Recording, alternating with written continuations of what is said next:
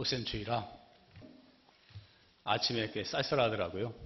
그래서 제가 항상 법회 날 걱정하는 건 날씨가 안 좋으면 또 많이 오시지 안 오시지 않을까 그 생각을 했는데 그래도 법당이 꽉 다 차서 그래도 다행입니다. 저는 욕심이 많아가지고 사실 이 용화사 법당이 크다고는 하지만 법당 찬거 정도로는 만족이 안 돼요. 만족이 안 되고 법당도 꽉꽉 차고 여기 법당 바깥도 꽉다 차고 마당까지 다 차야 그래야 만족의 미소를 짓지 않을까 그런 생각을 합니다. 오늘 할 얘기가 사실 좀 욕심을 줄이자는 얘기를 하려고 했는데 말하다 보니까 제가 욕심이 많다는 얘기를 하게 됐어요. 근데 그 이것도 하나의 욕심이지만 아, 우리가 많은 사람들이 부처님 법을 듣고 많은 사람들이 신심을 내서 아, 세상의 모든 사람들이 다 불법에 기여하고 다 같이 부처님 법을 공부했으면 하는 간절한 바람이 있습니다. 아,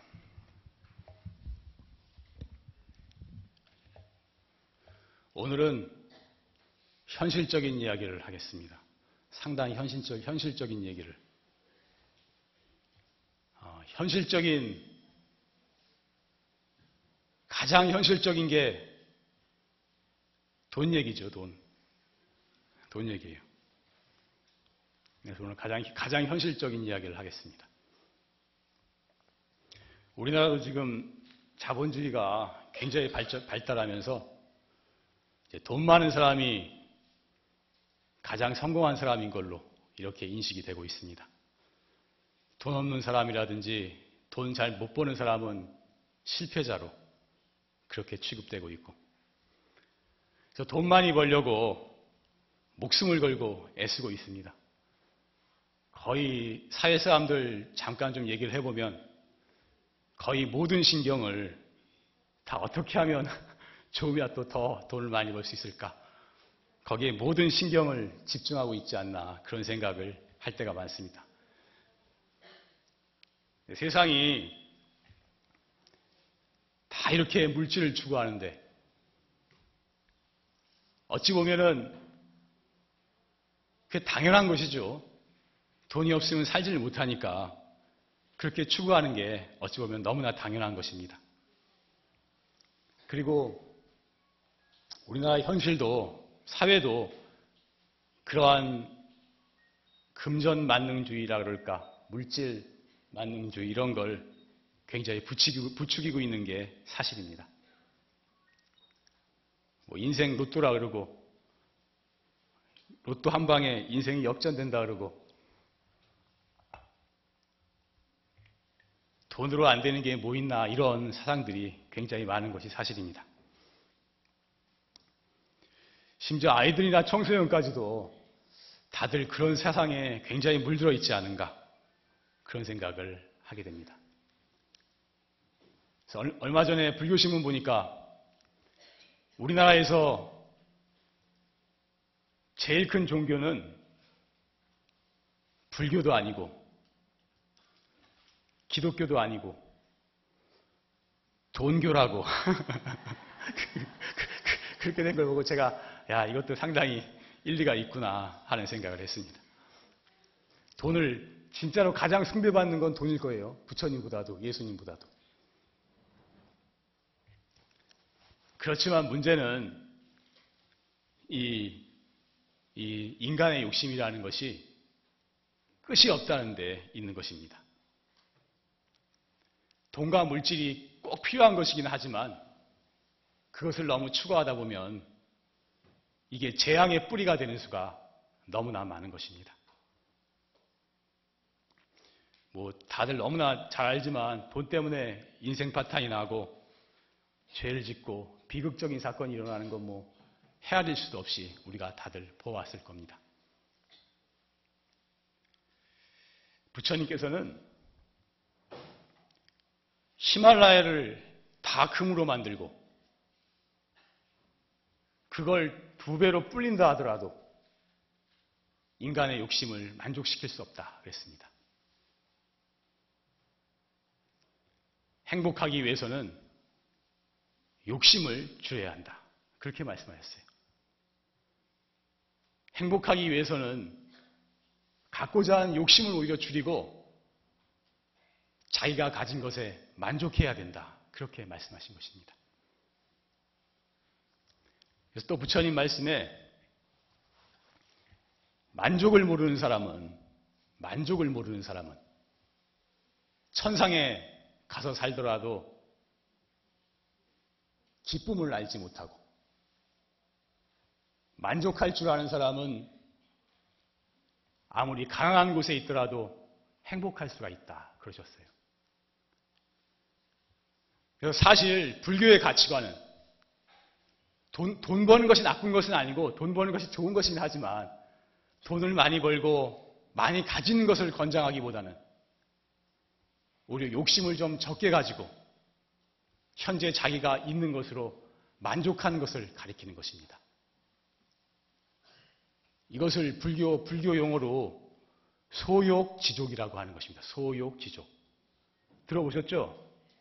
네, 소욕, 욕심을 줄이고 지족, 알지자, 족할 조자, 만족함을 알아야 된다 하는 것입니다. 그래서 이 소욕지족의 본보기가 바로 부처님의 삶입니다. 우리가 수행을 하는 것은 어떻게 보면 부처님의 삶을 닮아가기 위해서인데 이 소욕지족의 본보기를 보여주신 것이 부처님의 삶입니다. 이 부처님께서는 맨발로 다니셨어요. 당시 풍토가 그랬지만 맨발로 다녔고 부처님이 입으신 옷이 분소이라고 하는 거예요. 분소이. 똥분자인데 분소이라고 하는데 왜 분소이라 하냐면은 그 당시 시체를 화장을 합니다. 인도는 시체를 화장하고 태우고 나면은 그 시체가 입었던 옷, 수이라든지 입었던 옷이 이 조각들이 돌아다녀요. 그러면 그 떨어진 옷 조각을 기워서 그것을 부처님께서 입으셨어요. 그래서 부처님 입었던 옷이 분소입니다. 스님들 가사를 보면 이렇게, 이렇게 줄이, 줄 같은 게 꺼져 있죠? 봤어요? 이게 줄 같은 게 꺼져 있잖아요. 이게 지금 부처님이 여러 천 조각을 이렇게 기워서 입으셨기 때문에 그, 그것을 본받는 의미에서 이렇게, 이렇게, 이렇게 조각같이 이렇게 만들어서 입는 거예요, 이게. 가사가. 부처님 입으신 옷에서부터 나왔습니다. 부처님께서는 분소의를 입으셨고, 잠은 어디서 잤냐 하면은 나무 밑에서 주무셨어요. 나무 밑에서. 좋은 집에서 주무신 적이 없고 나무 밑에서 주무셨어요. 밥은 밥은 어떻게 드셨냐면 어, 다른 사람 집에 가서 걸식을 해서 밥을 빌어서 하루 한 끼를 드셨어요. 그러니까 이 그걸로 보면은 옷도 최고로 떨어진 옷을 입고 집도 없어서 나무 밑에서 자고 밥도 빌어서 먹고 지금 세상의 기준으로 보면 가장 가난한 사람입니다. 이보다 더 가난한 사람이 어디 있겠어요? 그렇지만 부처님께서는 당신의 상황을 정말로 만족해 하셨어요. 그래서 부처님은 가장 가난했지만 가장 행복한 사람이었습니다. 세상 모든 사람들이 부처님께 와서 인생을 상담할 정도로 지혜로우셨어요. 그리고 부처님께서는 바깥 상황에 끄달리지 않고 바깥 상황이 어떻게 됐던 간에 거기에 흔들리지 않고 항상 마음이 자유로웠고 항상 만족했어요. 항상 어떤 상황이든 다 좋았어요. 숲에서 혼자 정진하실 때는 그때 외로워하지 않았어요. 정진하기 좋았으니까. 시끄러운 저작거리에 나가서 수많은 사람들과 있을 때에도 수천의 대중들과 같이 살 때에도 귀찮은 적이 없었어요. 왜냐하면 교화하기 좋았으니까. 그들 가르치기가 좋았으니까. 먹을 것이 없을 때는 수행하기가 좋았어요. 먹을 때 이 일곱 집을 일곱 집을 걸식해서 먹었는데 이렇게 하루 한 번 제자들 거느리고 일곱 집을 가서 일곱 집을 걸식을 해요. 일곱 집 집에서 아무도 밥을 안 주면 그날은 굶어야 돼요. 뭐 일곱 집 이상은 걸식을 못 하게 돼 있었어요. 그래서 이제 먹을 것이 없으면은 또 배, 배고플 때 정진하는 게 정진이 잘 되거든. 수행, 수행하시기가 좋았어요. 그리고 먹을 것이 많을 때는 때로는 또 많이 얻어볼 때가 있었죠. 그때 이제 절에서는 사시 공양을 하는데 9시부터 11시가 사시입니다. 그래서 부처님이 공양을 하셨던 시간이 사시예요. 9시부터 11시. 그래서 절에서는 원래 사시에 맞이라든지 이렇게 공양을 올리게 돼 있습니다. 그래서 걸식을 하셔가지고 밥을 얻어가지고 오면은 제자들하고 같이 그 밥을 똑같이 나눠 먹었어요. 부처님이라고 해서 더 좋은 거 드신 적이 없고 똑같이 나눠 먹었어요. 나눠 먹었는데 만약에 나오면 나오면 다 나눠주도록 했어요. 부처님은 수행자들은 내일 먹을 것도 쌓아두지 말라 그러셨어요. 그렇게 남을 것이 먹을 것이 많을 때는 다른 사람들한테 베풀 수 있어서 좋았어요. 또 사람들이 부처님을 굉장히 비난한 적이 있었는데 그 부처님 일대기를 보면 아실 거예요. 그 불교가 교세가 번창하니까 다른 종교에서 불교를 지금으로 하면 음해죠, 음해, 음해죠, 음해, 흑색 선전 하기 위해서 어떤 여자를 동원해서 부처님의 애를 뱉다고 소문을 냈어요. 그리고 들어봤죠? 잘 모르시나 본데 소문을 내가지고 소문이 엄청나게 나빠진 적이 있었거든요. 소문이 엄청나게 나빠져서 이 고타마 시타르타가 사기꾼이라고 그렇게 사람들이 다 비난하고 등을 돌렸을 때가 있었어요. 그때는 그때 부처님께서는 한 번도 변명하지를 않았어요. 제자들한테도 변명하지 말라고 하시고 당신은 인욕행이라고 생각하고 수행하, 수행하기가 좋았어요. 근데 시간이 지나니까 이게 다 오해가 풀려서 또 이제 많은 사람들이 찾아와서 부처님을 우러르고 존경하니까 또 그 사람들 가르쳐서 법문하시느라 좋았어요.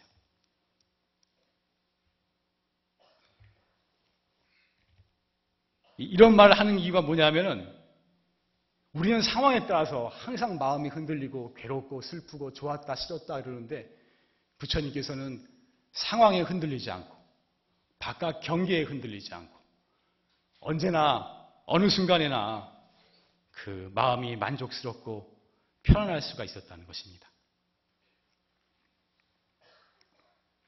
이렇게 부처님께서 보여주신 삶의 모습을 본받는 것이 이 수행자의 길인 것입니다. 어떠한 상황에서도 걸리지 않고 자유롭게 사는 것. 그리고 가진 것이 없고 아무리 가난하더라도 만족하고 행복하게 사는 것. 많이 가지는 것보다 불교에서는 그러니까 가진 것이 얼마 안 되더라도 만족하는 것이 중요하다고 그것을 가리키는 것입니다. 그렇게 사신 부처님의 모습을 본받는 것이 이 수행자의 길인 것입니다.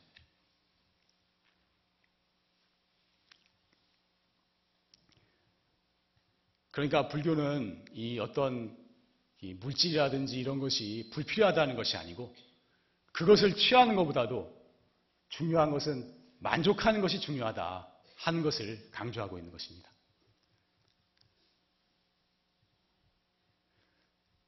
제가 좀 생활 본문을 좀 못하는데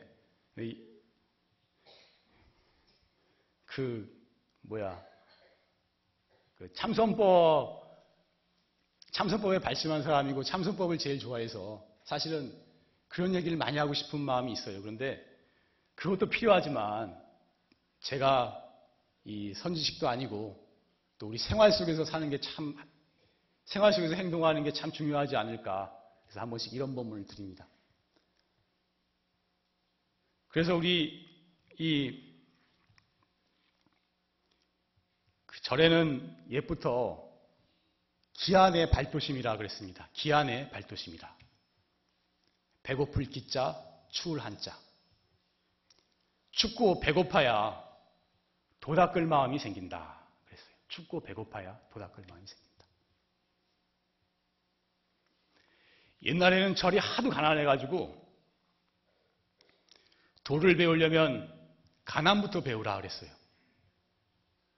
이 사회가 다 먹고 살기 힘드니까 세상이 특히 조선시대는 불교가 굉장히 핍박을 받았기 때문에 절이 엄청나게 가난했어요. 정말 입에 풀칠하기도 힘들 정도로 가난했어요. 그래서 절에서 생활하려면 이, 이 지독한 가난에 적응을 하지 못하면 살 수가 없었어요. 그래서 도를 배우려면 가난부터 배우라. 그렇게 말이 내려오는 것입니다. 그런데 지금은 절도 상당히 물질적으로 풍족해졌어요. 많이 부유해지고. 많이 풍족해졌습니다. 근데 이렇게 풍족하니까 오히려 도인은, 도인은 나오질 않아요. 오히려 가난하고 어려울 때, 힘들고 고생스러웠을 때, 그때 도인이 많이 나왔어요.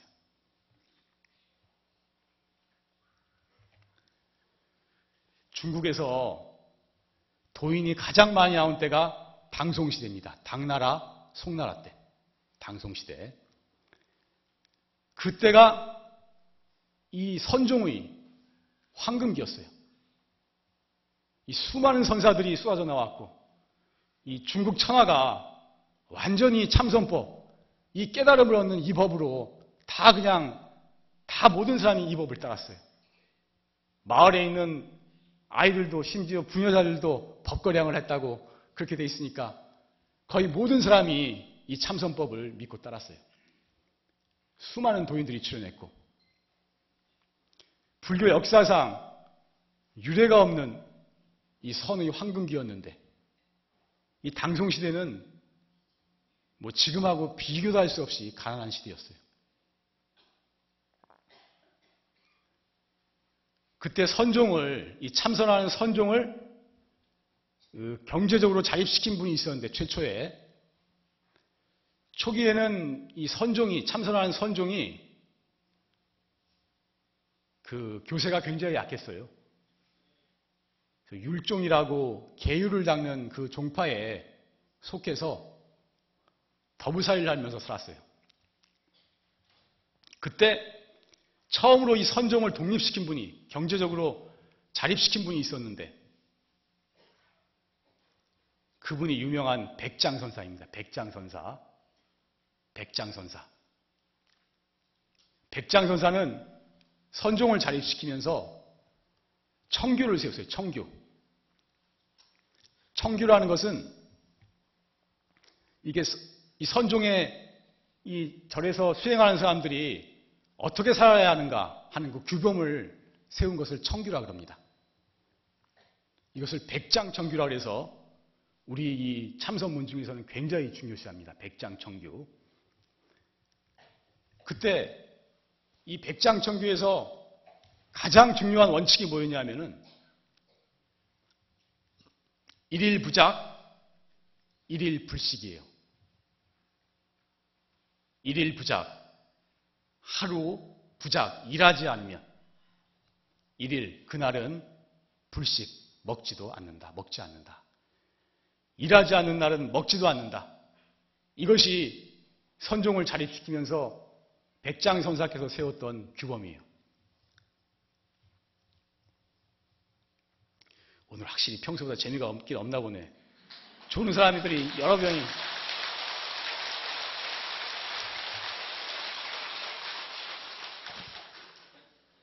난 원래 좋은 사람이 한 사람만 있어도 못 보는데 한 대여섯 명 지금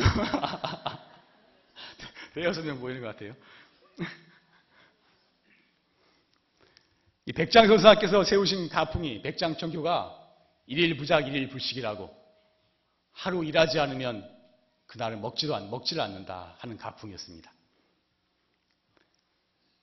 그 백장 스님께서는 90연세가 되도록 호미를 들고 바깥에서 일을 하셨어요.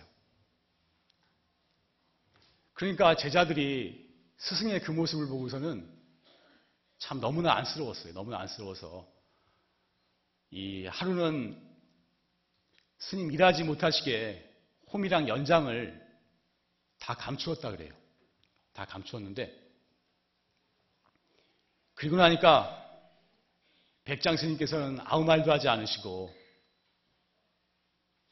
그날을 굶으셨어요. 그러니까 제자들이 다음날 찾아가가지고 아이고 스님 잘못했습니다. 그리고 다시 연장을 갖다 드렸어요.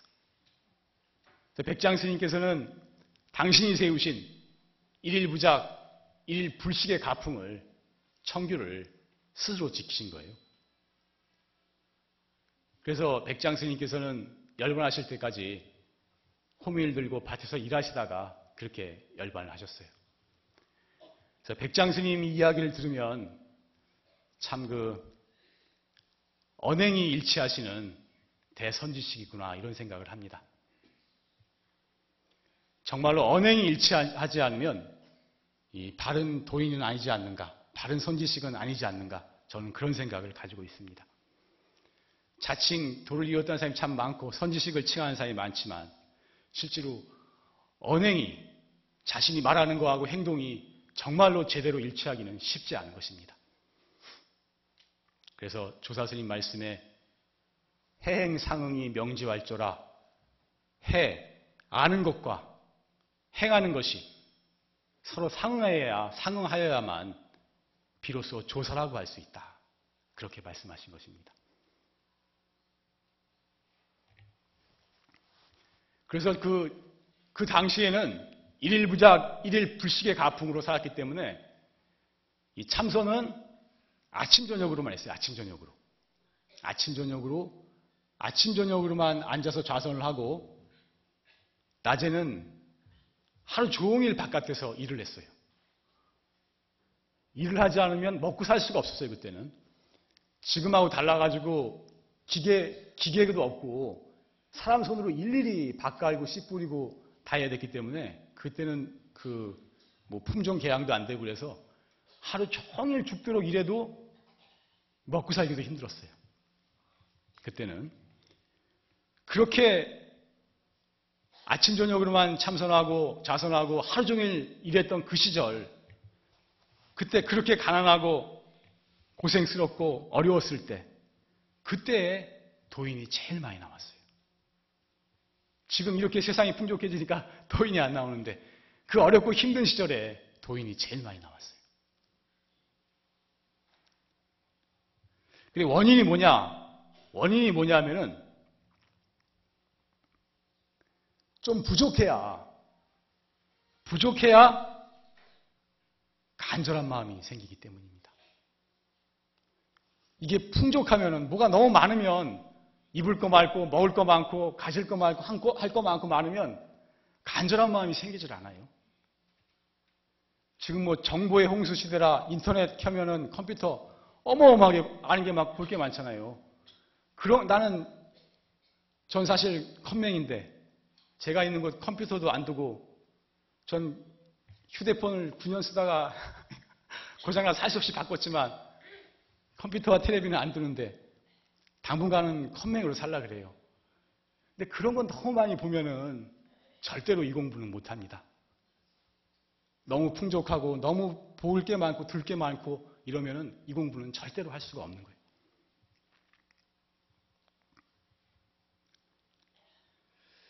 그래서 제 생각에는 너무 요즘 뭐가 풍족하기 때문에 정말 도인이 나오지 않는 게 아닌가 그런 생각을 할 때가 제가 많습니다. 예전에는 어, 큰 스님 선지식을 찾아서 법문을 한마디 듣는 것도 보통 일이 아니었어요.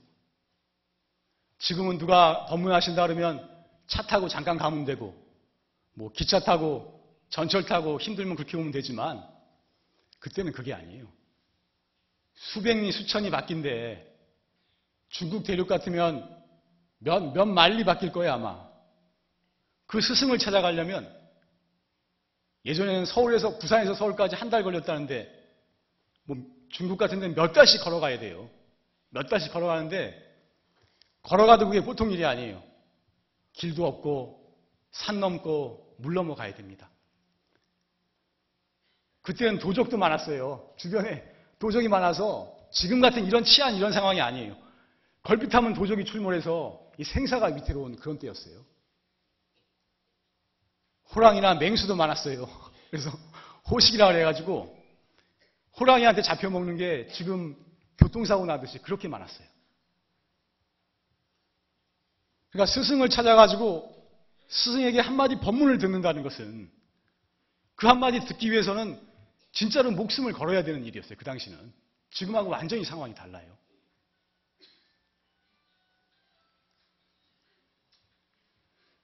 그러니까 몇 달을 걸어서 산 넘고 물 건너 도적을 피하고 맹수를 피하면서 스승을 찾아가는 그 마음은 이 걸음걸음이 간절한 마음이었던 것입니다. 이 간절함이 지극히 간절한 마음으로 가는 거예요. 그것 하나로 목숨 걸고 가는 거예요. 그래서 스승을 만나서 스승이 한마디 탁 던지는 순간 그 순간에 그냥 화련 대우하는 그런 일들이 예전에 있었던 거예요. 원장 스님 법문에 나온 얘기인데 제가 그 스님 이름을 기억을 못 하겠는데 하여튼 어느 스님이 스승을 찾아서 그렇게 힘들게 찾아갔어요. 그래서 스승께 묻습니다. 부처가 무엇입니까?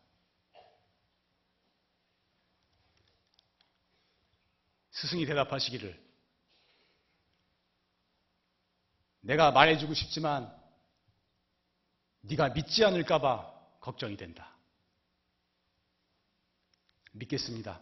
스승이 아니 부처가 무엇입니까? 네가 바로 부처니라. 이 한마디에 그냥 확 대우를 해버리잖아요. 깨쳐버리잖아요. 아니, 어떻게 이런 일이 일어날 수 있겠어요? 한마디 이런 말 우리는 많이 듣잖아요. 큰 스님 법문에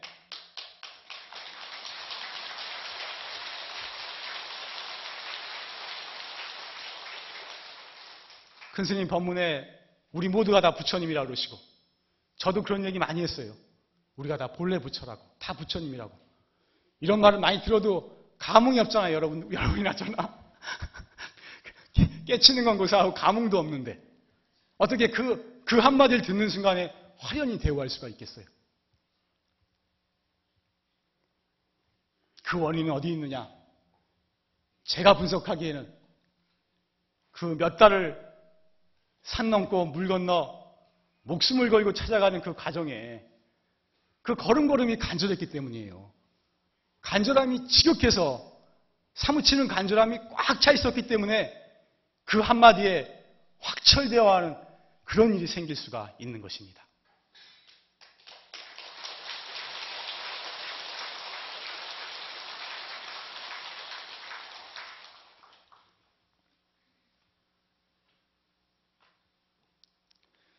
조실 스님께서도 법문 들어오면 언하 대우를 굉장히 강조하시죠. 언하에 선지식의 한마디에 크게 깨쳐야 된다. 사실은 상근기들은 예전에 처음 처음에 이 깨달으신 분들은 사실 스승의 한마디에 다 깨쳤어요. 우리는 하근기라 이러고 있지만 근데 그, 그 근본을 찾아가 보면은 간절함이 지극했기 때문에 간절한 마음 그것 하나가 꽉 찼기 때문에 그것이 가능했다고 말씀드릴 수가 있는 것입니다. 지금은 법문도 너무 흔해서 너무 흔하다 보니까 잘 듣지도 않고 귀한 줄도 모르고 그래요. 사실 내가 내가 큰 스님은 아니지만 내 법문도 이게 상당히 좋은 듣기 아니 뭐야 들을 만한 법문인데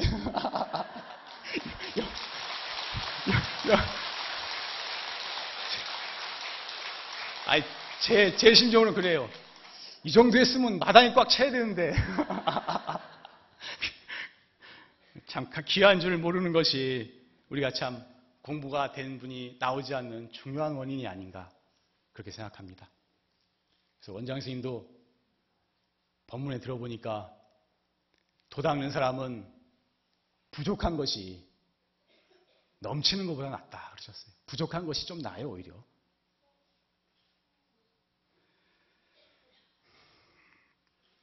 그래서 예, 수행, 예수님들께서는 수행자들은 일부러라도 좀 가난하게 살아라. 아쉬운 듯 부족하게 살아라 그랬습니다. 뭐 많이 가진 게 중요한 것이 아니고 좀 적더라도 만족하고 그것으로서 수행의 수행의 과정을 삼는 것이 그것이 중요한 것이기 때문입니다. 그러므로 불교는 소욕지죠. 욕심을 적게 가지고 만족하는 것을 가리키는 것이고 이것을 어떤 것을 내 안에 채워넣는 것을 가리키는 것이 아니라 버리는 것을 가리키는 거예요. 버리는 공부고 비우는 공부를 가리키는 것입니다.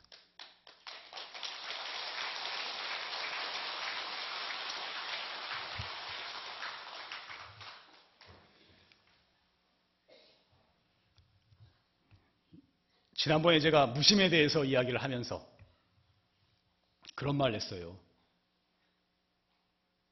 우리가 우리의 수많은 생각들, 수많은 망념만 없이 하면 지혜 광명이 저절로 나타난다. 그런 말을 했어요. 기억나세요? 지난번에 다 참석을 안 하셨나? 그런 말을 했어요.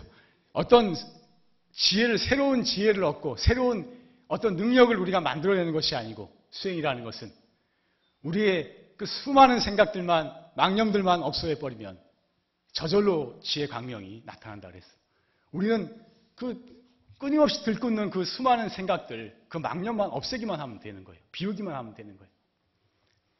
마찬가지로 인생을 삶에 있어서도 불교는 욕심을 채우는 것보다는 오히려 욕심을 버리는 것을 가리키는 것이고, 뭐, 물질을 많이 가지는 것보다는 오히려 적은 것으로 만족하는 것을 가리키는 것입니다.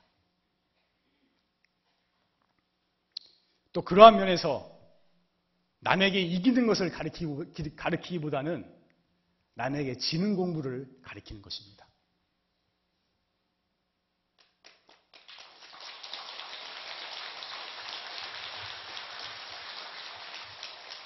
남하고 다투어서 이기면 그때는 좀 좋은 것 같지만 그게 좋은 게 아니에요. 진 사람이 반감이 남아요. 마음에 꽁하고 웅크리고 있다가 결국 안 좋은 소리가 돌아옵니다. 나는 잘해줬다고 생각하는데 꼭 반드시 반대 안 좋은 말과 말이 들리게 되는 거예요. 남에게 져주면 그때는 좀 기분이 나쁜 것 같지만 결국 다른 사람들이 그 사람을 따르고 존중하게 돼 있어요.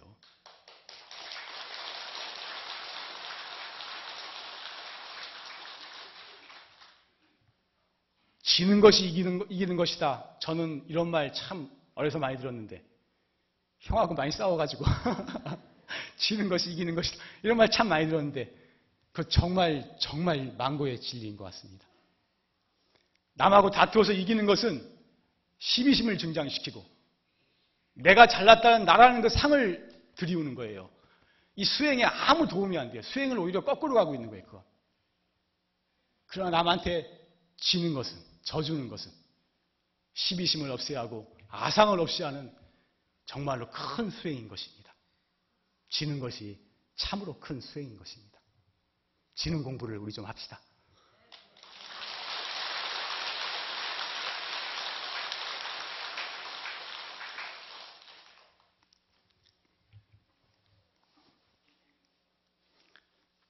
오늘 소욕지욕 얘기를 했는데 돈이 많다고 해서 물질적으로 많다고 해서 꼭 이게 또 행복한 것도 아닙니다. 미국의 최고 부자 동네는 우울증이 우울증 환자가 제일 많대요. 내가 저번에 신문에 보니까 돈 엄청 많이 가지면 행복할 것 같지만 그렇게 많이 가져도 더 가지고 싶어. 뭔가 채워지지 않는 공허함이 마음속에 항상 있는 거예요. 이게 다 우울증을 앓고 있는 거예요, 그 사람들이. 많이 가지는 것도 좋지만 더 중요한 것은 뭐냐? 만족하고 감사할 줄 알아야 되는 거예요. 그래서 그 만족할 줄 아는 사람이 가장 큰 부자라고 했습니다. 만족할 줄 아는 사람이. 아무리 돈이 많아도, 부자가 아니고 만족할 수 있어야 그것을 부자라고 할 수가 있는 것입니다.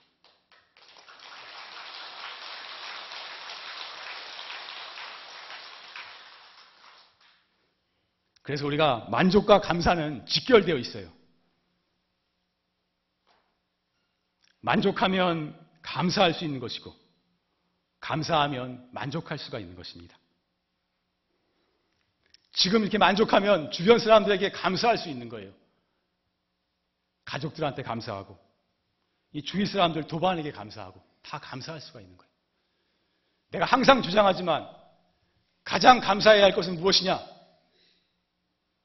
불법 만난 것을 가장 감사하게 생각해요.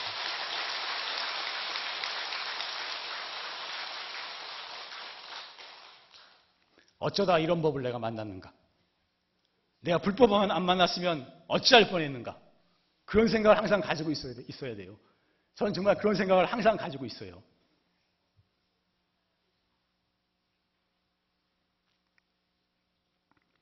여러분들 그 도솔천 용화산 도솔천 내원궁 발언을 하죠. 도솔천 내원궁에 태어나기를 발언을, 발언을 합니다. 근데 도솔이란 말이 무슨 뜻인지 아세요? 다들 참선만 하시느라 교리 공부는 안 해서. 도, 도솔이란, 도솔이, 도솔은 인도 산스크리트어에 투시타라는 말을 소리를 따가지고 번역한 겁니다. 이런 걸 음력이라 그러는데 발음이 비슷한 글자를 따가지고 번역을 했어요. 투시타라는 말을. 그래서 도솔이란 말이 말을 쓰는데 도솔촌 내원궁에서 도솔이란 말을 어, 뜻으로 번역을 하면 소리로 번역한 것이 도솔이고 뜻으로 번역을 하면 지족이라는 뜻이에요. 지족. 지족. 만족함을 안다. 만족하다. 뭐 이런 뜻이에요. 도솔이란 말은 뜻으로 번역하면 지족이라는 말입니다. 만족할 줄 안다. 그런 뜻이에요. 그 천상세계가 많이 있지만 다른 천상세계는 환경이 굉장히 다들 좋은데 더, 더 가지고 싶어요. 더 좋은 곳을 추구해요. 더 좋은 것, 더 좋은 걸 갖고 싶어 하는 그런 마음이 많은데 도솔천은 만족하는 것이에요. 자기 상황의 환경에 만족하고 감사하는 곳이에요. 자기가 만족하기 때문에, 감사하기 때문에 거기서는 천상세계지만 또 계속해서 수행이 가능한 곳이에요. 그래서 수행자들이 천상에 가더라도 도솔천에 가서 계속 이 수행, 수행을 계속하고자 그렇게 원력을 세우는 것입니다. 그래서 여러분들이 다들 도솔천 내원궁에 가고 싶죠? 가기 싫어요? 가고 싶죠? 네. 그, 그러니까 도솔천, 도솔천 내원궁에 가려면 기본적으로 만족하고 감사할 줄 알아야 되는 거예요. 그 이름 자체가 지족인데, 이름 자체가 만족하고 감사하는 곳인데, 도솔천은 수행자가 가는 곳이라 마음을 닦을 마음이 있어야 되고, 마음을 수행하는 그런 자세가 돼 있어야 돼요. 그게 기본으로 돼 있어야 되지만 또 한 가지 중요한 것은 만족하고 감사하는 마음을 가지고 있어야 되는 것입니다. 제가 깨달음의 세계, 이 영원한 세계, 이 대자유의 세계, 이 영원한 행복의 세계, 이런 이상적인 세계를 얘기를 많이 합니다. 제가 추구하는 것도 그리고 그것이고 우리가 그 길을 가자고 얘기를 많이 합니다. 그러나 우리가 현실에서 그러한 이상의 세계를 그 얻기 위해서 노력하기 위해서는 그 과정에서는 현실 삶의 삶에서는 감사하는 마음이 정말로 중요한 것입니다. 제가 만약 앞으로 여러 불자들을 제 나름대로 제 나름대로 이 공부를 지도할 수 있는 그런 여건이 그렇게 된다면 저는 그런 그런 생각이 있어요. 우리 불자들이 평소 어떻게 생활하면서 수행할 것인가 하는 거에 대해서 불자 수행 5개를 한번 만들어 봤으면 하는 생각을 했어요. 불자 수행, 불자들이 수- 어떻게 생활 속에서 수행할 것인가 하는 불자 수행 5개를 만들어 봤으면 이런 생각을 했는데 그게 어떤 거냐 하면은 매일 108배씩은 하자. 108배 하는 게 굉장히 좋은 거예요. 신심도 나고, 발심도 되고, 하심도 되고, 기도도 되고, 건강에도 좋고, 매일 108배를 하자. 최소한. 그럼 매일 1시간씩은 참선을 하자. 안 되더라도 하자. 그리고 항상 다른 사람한테 베풀면서 살아보자. 말 한마디라도 베풀면서 살아보자. 뭐 이런 것들을 이 불자 수행 5개로 내가 한번 만들어 볼까 그런 망상을 부려봤는데 그런데 그 중에 가장 중요한 제1계로서 가장 중요한 덕목으로 세우고 싶은 것이 항상 감사하면서 살자. 이것을 제일 중요한 덕목으로 세우고 싶어요.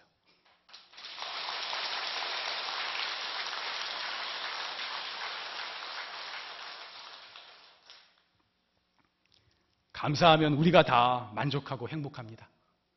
다른 사람한테 감사하니까 잘해줄 수밖에 없고, 다른 사람을 존중해 줄 수밖에 없어요.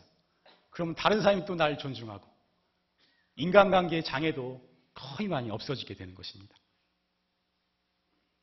특히 내가 항상 주장하지만 불법 만난 거 감사하고, 주위 가족에게도 감사하고, 도반에게도 감사해야 돼요. 또 특히 불법을 가르쳐 주시는 이 스승에게도 감사해야 하는 것입니다. 그런 의미에서 이런 질문하니까 쑥스러운데 여러분들 저 제가 이렇게 불교에 대해서 말해주고 되는 거에서 감사한 마음 가지고 있죠.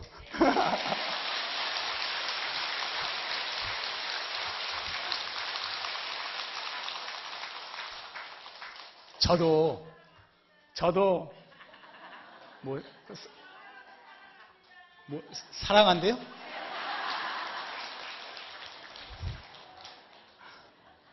표현이 좀 진하시네요. 그런데 저도 여러분들한테 참 감사하고 있습니다. 그 이렇게 분위기가 좋고 이렇게 호응이 좋은 법회 법문이 어디 있겠어요? 제가 법문도 좀 괜찮게 하는 것 같긴 한데 더, 더, 더, 더 중요한 것은 여러분들이 잘 받아주고 호응해주고 그렇게 잘 들어주기 때문이 아닌가 그렇게 생각합니다. 그러니까 우리가 서로 감사하는 마음을 가지고 있으면 감사하는 마음이 더욱더 커지는 거예요. 그래서 감사하면 감사할 일이 생기고 원망하면 원망할 일이 생긴다고 했습니다.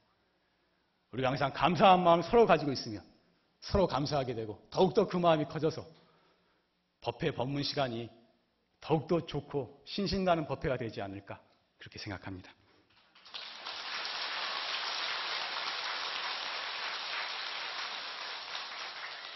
불법 만난 거 감사하면 참선이 좀 잘 안 돼도 행복하게 할 수가 있는 거예요. 이거 잘 안 되게 돼 있는 공부에 이거 어떻게 항상 잘 되겠어요? 이건 잘 되면 그냥 결판 나는 공부라 이거는 이 공부는 이, 이 참선 공부는요 어떻게 보면은 도안이 공부예요. 그래서 지독하게 안 되다가 어느 한 순간 잘 되기 시작하면 바로 어마어마한 힘을 얻는 그런 공부입니다. 그러니까 평소에 안 되는 게 잘 안 되는 게 정상이에요. 그러니까 이 불법 만난 거 감사하게 생각하면 안 되더라도 행복하게 할 수가 있는 것입니다. 그래서 우리가 항상 만족하고 감사하면서 평생을 행복한 마음으로 기쁨으로 이렇게 같이 부처님 법을 공부하고 그렇게 생활할 수 있도록 합시다. 예, 마치겠습니다.